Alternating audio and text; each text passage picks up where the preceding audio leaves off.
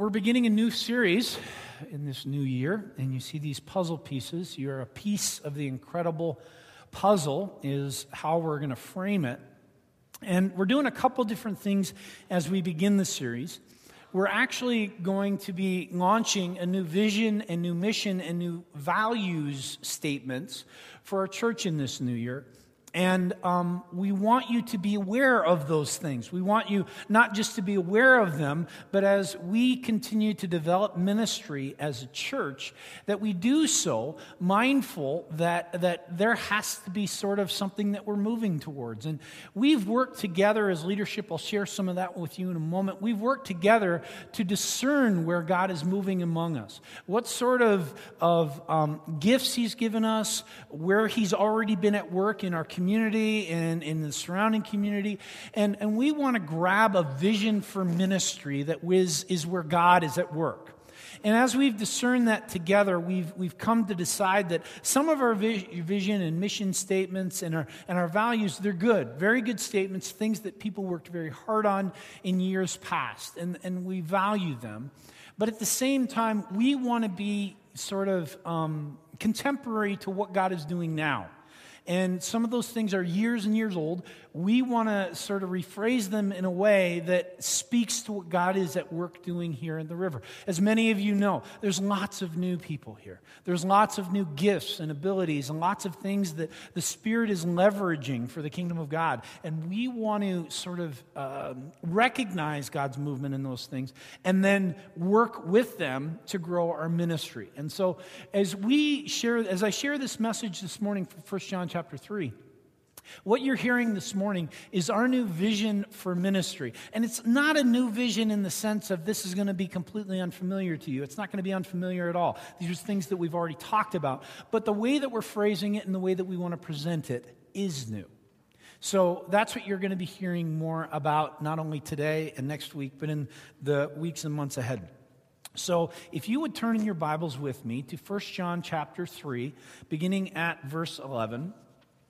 We'll start off this new year talking about God's primary interaction, his, his fundamental interaction with his creation, and that is with his love in our lives and what that does in what his calling is um, for how we live in the world that he has given to us. 1 John chapter 3, beginning at verse 11. This is the message you heard from the beginning. We should love one another. Do not be like Cain, Old Testament story, who belonged to the evil one and murdered his brother. And why did he murder him? Because his own actions were evil and his brothers were righteous. Do not be surprised, my brothers and sisters, if the world hates you. We know that we have passed from death to life. Why? Because we love our brothers. Anyone who does not love remains in death. Anyone who hates his brother is a murderer. And you know that no murderer has eternal life in him. I want to read that verse again. Anyone who hates his brother is a murderer. And you know that no murderer has eternal life in him. This is how we know what love is. Jesus Christ laid down his life for us. We ought to lay down our lives for our brothers. If anyone has material possessions, sees his brother in need, but has no pity on him, how can the love of God be in him? Dear children, let us not love with words or tongue, but with actions and in truth. This then is how we know that we belong to the truth and how we set our hearts at rest in his presence. Whenever our hearts condemn us, for God is greater than our hearts, and he knows everything.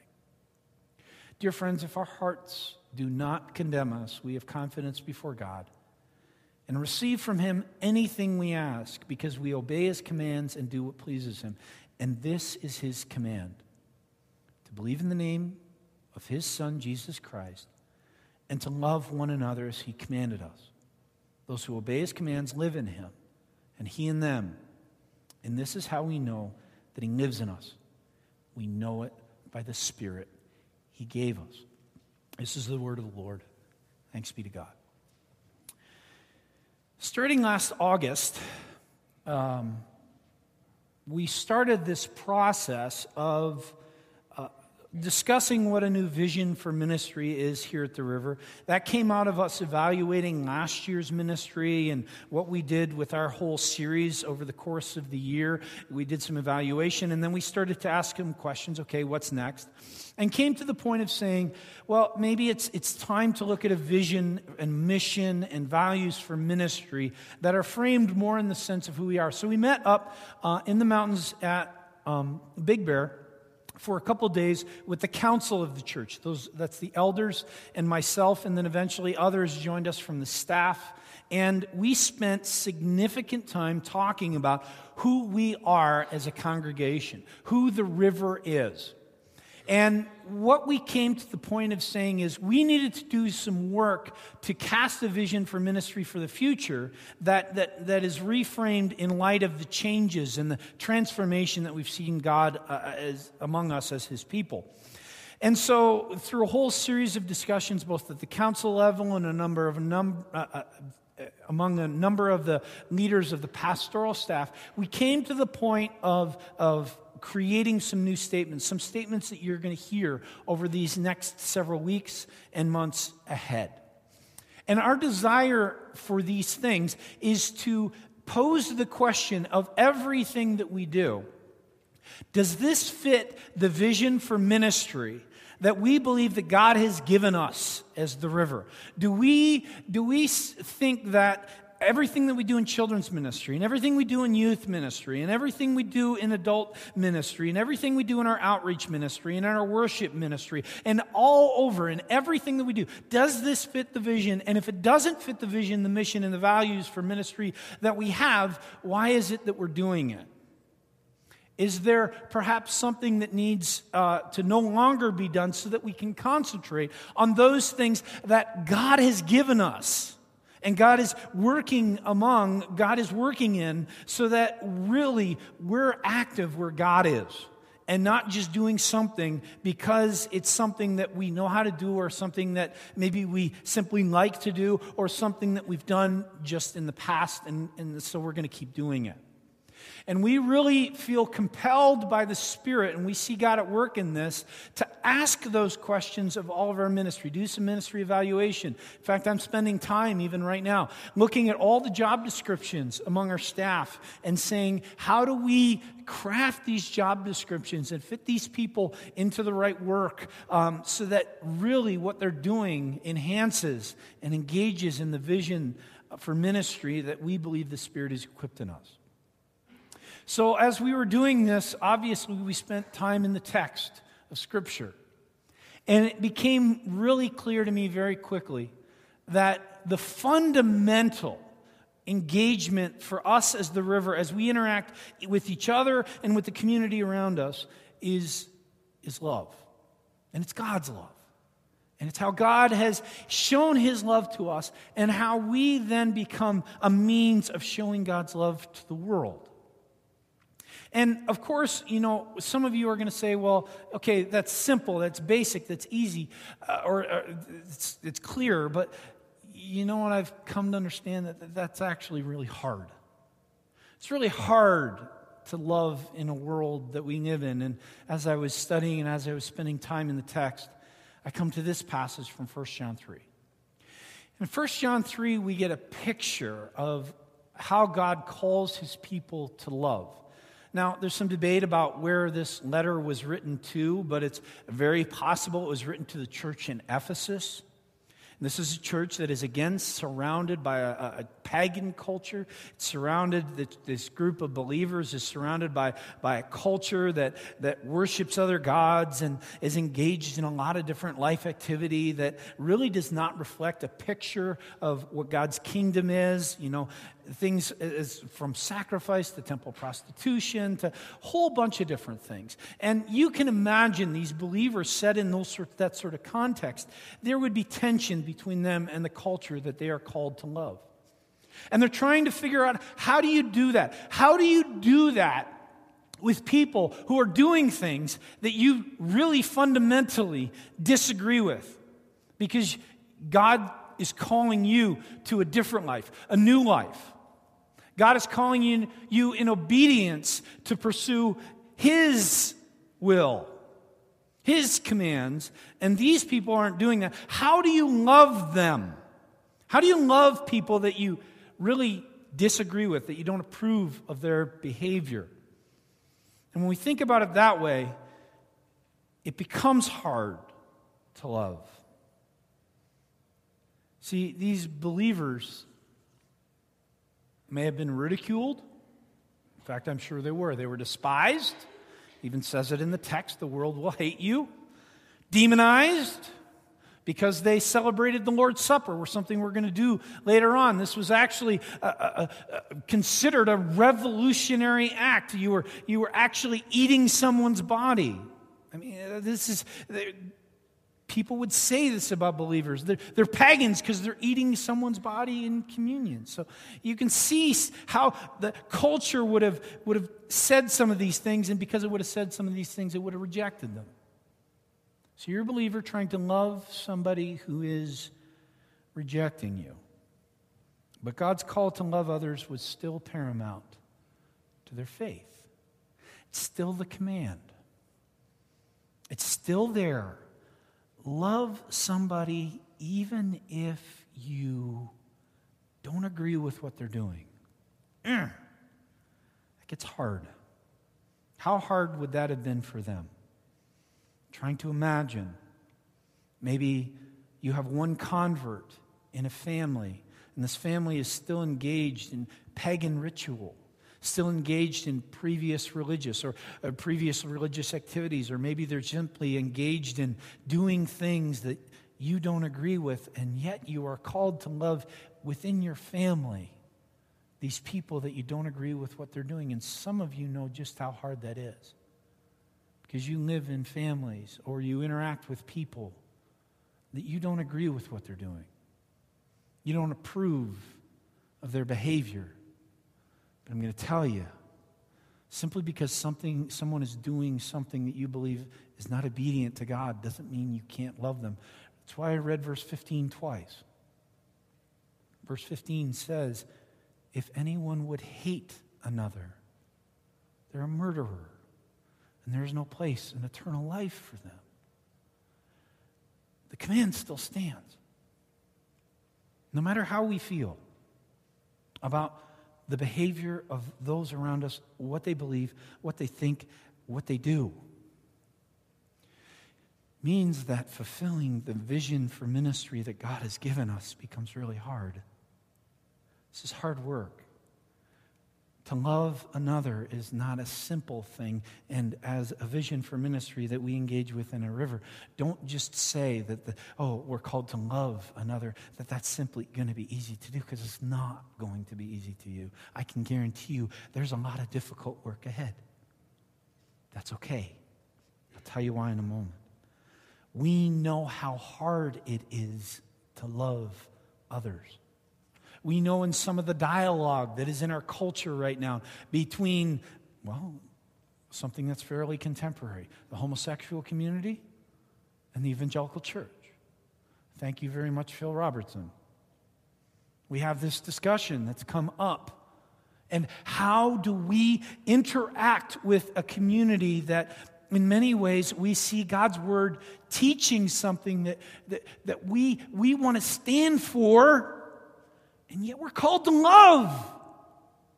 We're not called to stand in judgment or condemnation or hatred because hatred has the consequence of not receiving the gift of eternal life. It's a murdering action, as it says in the text.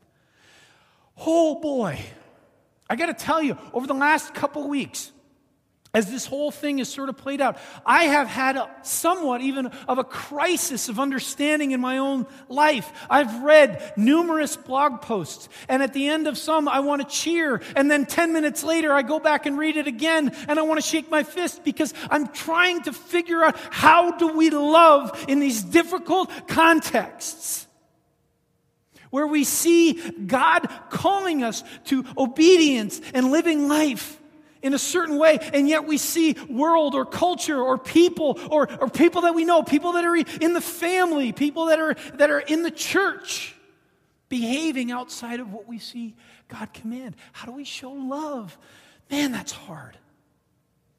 This is complex. Navigating this demands discernment and wisdom that, frankly, I simply don't have. I've realized that. I've realized as I've thought about this whole issue, I, I don't know how to do this well. I don't know how to have a dialogue that speaks the truth in love, because that's what we're called to do. I don't know how to interact with some of these challenging things.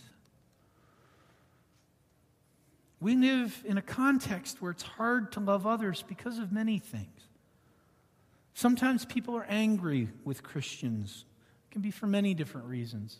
Past history with the church, the way the church interacts with particular issues, the way that certain Christians have transmitted the gospel in what I believe to be an unbiblical fashion. Some people have hurt us, so it's hard to love them. When you feel the pain of rejection, or when you feel the pain of abuse, or when you feel the pain from somebody else of, of the hurt that they have caused in your life, it's hard to love. And some people are just plain ornery. There are difficult people in our lives, aren't there? There are people who, when we try to love them, it's like trying to hug a porcupine. Because every time there's a little poke or a little piece of pain that you get because you're just try, you're trying to show love, but their words, their actions, the way they interact with you makes you never want to go back there again. But the command stands. The command stands. Love one another. Love one another. You know, I'm a soccer guy, always have been. I truly believe that soccer is God's sport and will be played in heaven to the exclusion of all others. Years ago, when I was coaching high school girls soccer, I, very competitive, and I'm a very laid back coach. You can well imagine, quiet on the sidelines, don't get fired up too much. And um, we, I was coaching a very good team still is a very good team. And um, we had to, we'd finished the regular season, and we were now going to the playoffs at the end of the season. And when you go to playoffs in high school, what you have is a thing called seeding. And seeding is where they look at all the records of all the different teams and all the different leagues of the section that you are in, and they seed those teams according to the first, the best team, the team that they think is the best team, and the team that they think is lowest in that, and then they set up the playoff brackets around that seeding thing. And those seeding meetings are really interesting. I mean, it's like Congress. It's so political, it's just ridiculous. Everyone's jockeying for position, everyone's trying to make their statement about their team. And so I'm at this seeding meeting with some heavies sitting at the table in front, the ones who are going to make the decision. And I'm sitting with a number of coaches that are in my league. And I'm sitting with one guy in particular who I know because he, he coaches at the other Christian school in my league and we've interacted a couple times. He's an okay guy, but we've, we've interacted a couple times, and we're real close as teams go. I mean, our records are awfully close. Um, our, our, talent level is awfully close. And I think we were battling either for the second seed or the third seed because there was a team that was definitely the first place seed. And the second and third seed are actually really important in this particular seeding bracket because if you get the third seed, it means if you win your first game at home, you have to play your second game on the road. We didn't want to do that. We wanted to play our second game at home, and that's what you got if you got the second seed. So it's time to determine the second seed, and these arguments are being laid out. Is it going to be this coach from the other Christian school, or is it going to be our school? And we're sitting there and we're talking about our records and how our team plays and all that other sort of stuff. And one of the statements that was made by one of the people, the heavy sitting at the table up there, do you have any common opponents that you both played that can tell us which team is better? And I said, yes, we did. And he said, no, we didn't. I said, Yes, we did. Remember that one school? We played them and we beat them three to nothing. And you tied them 1 1. And he said, No, we didn't. And what I looked and saw was that he had given them his record of his team and omitted that game. He knew that that was going to be the clincher for the second seed. I was very laid back and calm about it. I, for a moment, hated that guy. I hated that guy. I hated him because he lied. I hated him because he took winning or being in a position to win more seriously than he took telling the truth, than he took being an example, being a witness. You know when you carry on your sweatshirt that you wear at a seeding meeting, Central Valley Christian, that you carry the name of Christ into those places. And I got to tell you, I was so ticked at that guy. And after that, I left the meeting without saying another word to him because I was so angry because they got the second seed. We got the third seed. We ended up beating them. But about two weeks later, after the season was over, he called me and he asked for forgiveness. And he said, I, am truly am sorry. And I, I, I believe that, and I did give him forgiveness. And then we began to talk. And what I found out was, I found out more of his story. Not only was his job as a coach in jeopardy at his school, but his job as a teacher at that school was in jeopardy, and he really didn't have any other opportunities. There was a whole lot of stuff that was going on that I wasn't aware of. And as I began, I think we probably had an hour long conversation. And over the course of that conversation, and I don't believe he was feeding me a line even remotely, I think what he was speaking to me was the truth in that instance. I began to, instead of hating him like I did that day when I lost the second seed, to actually have some compassion because this guy was actually in a pretty tight spot. But I'll tell you what, that didn't come easily. That compassion took work. That compassion took a long conversation with instead of me telling him what I thought he needed to hear, which I really wanted to do, took me listening to really what his heart was took a whole lot of work. And I got to tell you, I can hold this one up, which is what we pastors do with sermon illustrations when we've done something good. There's too many other places where I haven't done that. Where my ears to love, my, my, my desire to listen, my desire to hear the heart of another has not engaged enough to come to the point of being able to share love with them. That's happened too many other times. In this case, praise be to God, we could come to a better place than we were before. Because love takes work, especially when the people that we are called to love have hurt us, that it's, it makes us angry or there's, there's pain there.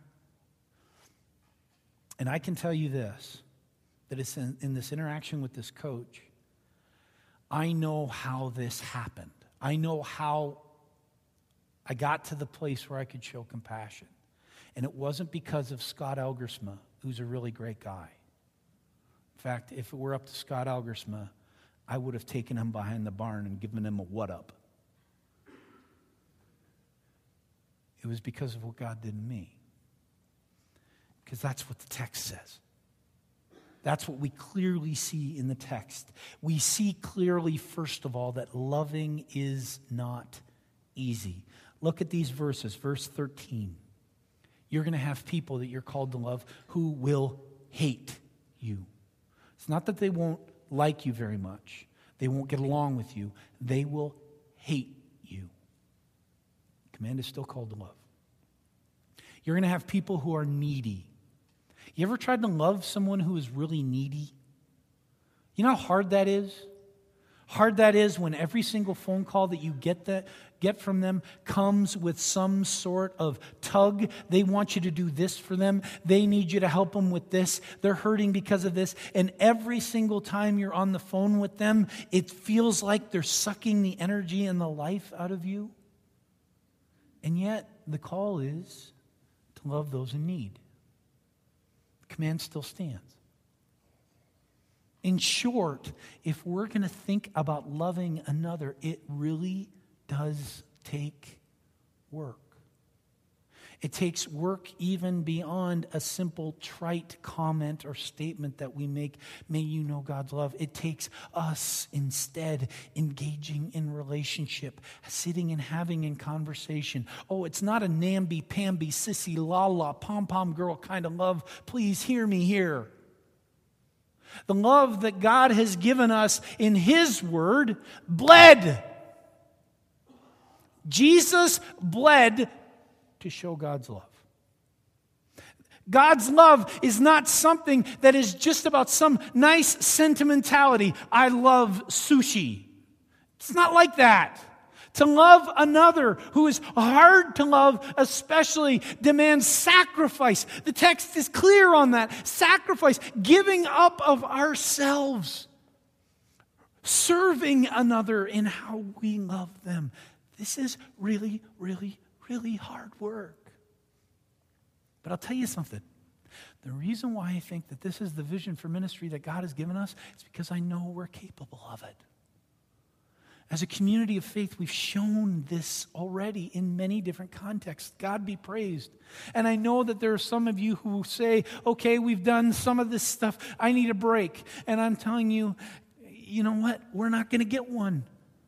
It's going to continue to be hard to do this in the world that we live in, in the world that you live in. It's going to continue to be work to love one another with the love that God, you and I have been given in Jesus Christ.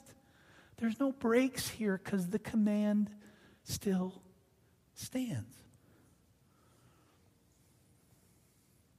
Now, some may read this and say, well, it says brothers. And brothers is, with, is within the church. Well, let me challenge you here a little bit.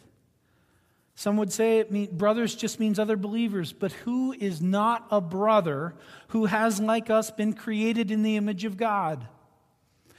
Who, who around this planet is not your brother? Is the, is the Muslim your brother?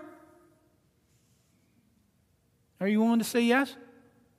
Is the Muslim your brother? Is the person who seeks to kill you as a Christian your brother? You ready for that one? Is the hardest person that you know, the person who has abused, the person who has hurt, is that your brother or your sister? What's the answer? Yes. Because they too are created in the image of God. See why this gets really hard? But you and I don't do this on our own. Because remember, if it were on our own, I'm taking somebody behind the barn. If it were just me trying to do this, it would get messed up. But look at the last verse of the text. Look at the last verse of chapter 3. Those who obey his commands live in him and he in them. And this is how we know that he lives in us. We know it by what? The Spirit that he has given us. You are never on your own in seeking to show the love of God to the world around you, even those who are so very, very, very, very, very hard to love. And there's a couple varies that I didn't give you. The Spirit is at work in you. If you know the work of Jesus Christ, the redemption that He has given you in the cross, in His, in His, in his arrest, in His torture, in His crucifixion, in sitting on the cross, you have been given the Spirit through that work of Jesus. And because you have given that work, that's that Spirit's presence, it is possible for you to love others who even are so very difficult. Why? Because if the Spirit is with you, that's what God did for you. while you were still a sinner. Christ died for you. Christ showed his love for you. So as you and I exercise love through the Spirit's presence, the Spirit's power that has been given to us, we are exercising exactly the sort of love that God showed to us in rescuing us from ourselves. This is sort of the pay it forward. God did this for you. Now go and do it for the world that He has given you. And again, that's hard. I get it. There's some of you who are sitting there cursing me in your brain because you're thinking to yourself, well, that means I got to go back to that relationship. I got to go back to that person and actually have another conversation with them. Yes, maybe. I'm not saying that we're unhealthy people, that we just let anyone into our boundaries. We love one another with healthy boundaries. In healthy, we want to be a healthy community and exercise love in a healthy way. We have to do it in wisdom and discernment. But it means that we never stop trying to do it. You and I never pull back from those things so much that we can't, in some way, shape, or form, show love to the world that God has given us. Otherwise, we are acting in hatred, not love. And we see that consequence in the text. Now, as we think about this for ourselves, here's what I want you, here's where I want you to go as you and I, as we trust more fully of, in the work of redemption, the redemption of Christ in our lives, it does become easier to love. As we see our own sin needing Christ's work and transformation and redemption and understand just how broken we are, we can show compassion to others because we realize they're in the exact same place that we are. They need Christ's work just as much as we do. And as we see God transform us, then we can begin to trust that God can do that in the lives of those around us. No matter how far gone we might think they are, they're never too far gone for God's love. And maybe that's exactly what God is calling you to be and do in their lives. You are called to be that love that will do the impossible, that will transform, will bring peace, that will clarify the truth of Jesus Christ and that He is their hope, their life, just as He is for you. In fact, I'll say this if we are not loving others, it's a spiritual issue for you to address in your own life, in your own life, in our own lives. If there are people that you can't love, if you can't love the Muslim, in some way, shape, or form. If you can't pray that God is at work in their lives because you think that they have rejected God, if you if you're in that space, then I believe that's a spiritual issue. You got work to do. If you can't love the homosexual or the lesbian, to pray for them, to maybe even seek to be an encouragement and a blessing, that's a spiritual issue. And you, not them, you have work to do.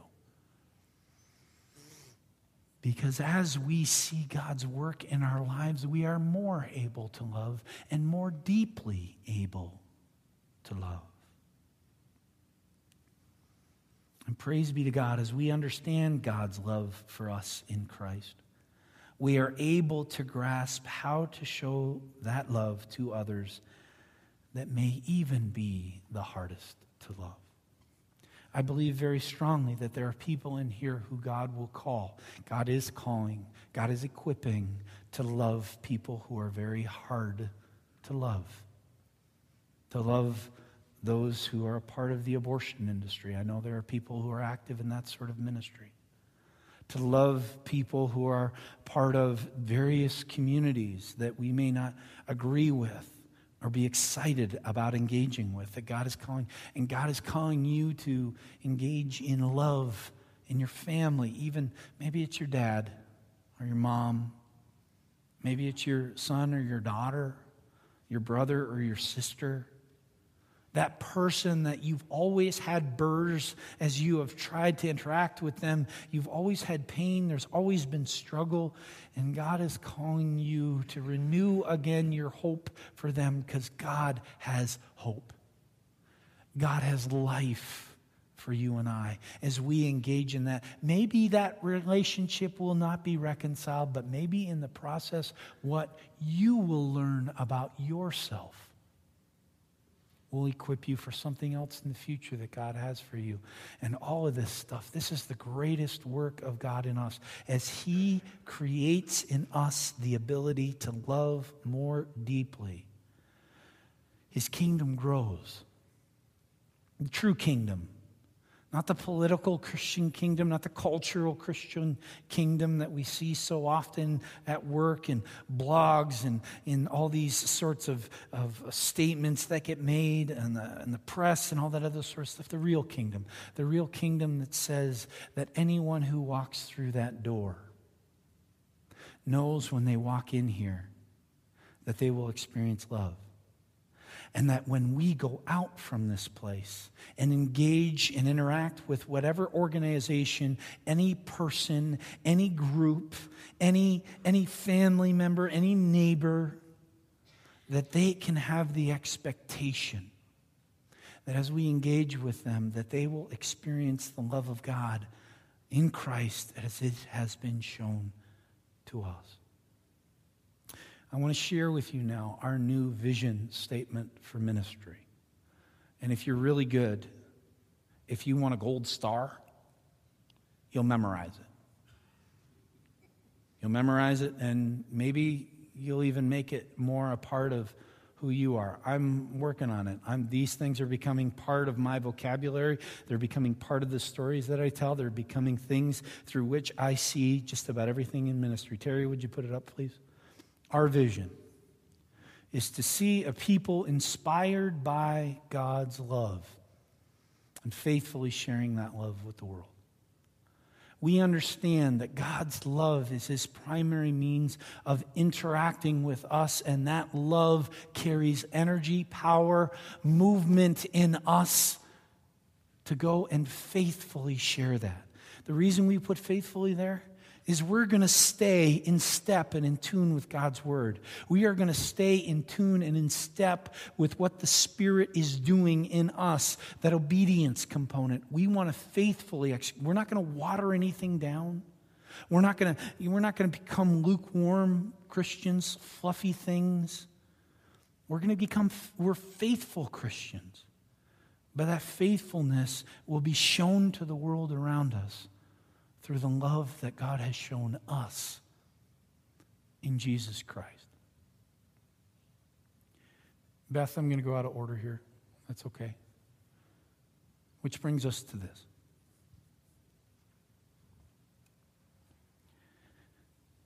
This table is the primary means in which we understand sacramentally God's love for us. Baptism is where we understand God as covenant, the primary means. And yeah, they're both at work here, and I know there are some who would say they're equally so, but when we see God's love at the table, it shows itself to us in the simple elements of bread and juice, signifying the body and the blood of Jesus Christ. We see in these things that God's love does, it has teeth to it teeth so much that what needed to be done was something that he was willing to do for us. He was willing to die to show his love for us. He was willing to shed his blood. The blood of the deity of creation was shed out of love for you in Christ's humanity. That's what you're participating in.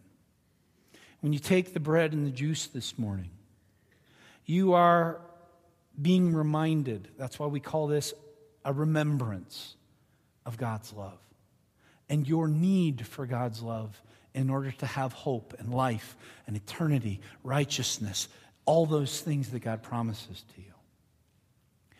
And here's the other wonderful thing. Well, there's a number of wonderful things, but another wonderful thing about the sacrament is this has power.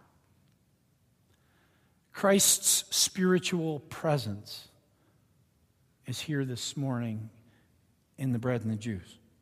Spiritual presence, empowering you to go from this place to show his love to the world around you. I hope that on this day that we take the sacrament, that you, reminded by how much Christ loved you while you were still broken, while you were still a sinner, while you were still lost and without hope. He did that for you. And now he will do it for others through you, through his presence. The presence that you and I are nourished for, empowered to, and equipped for as we go from this place.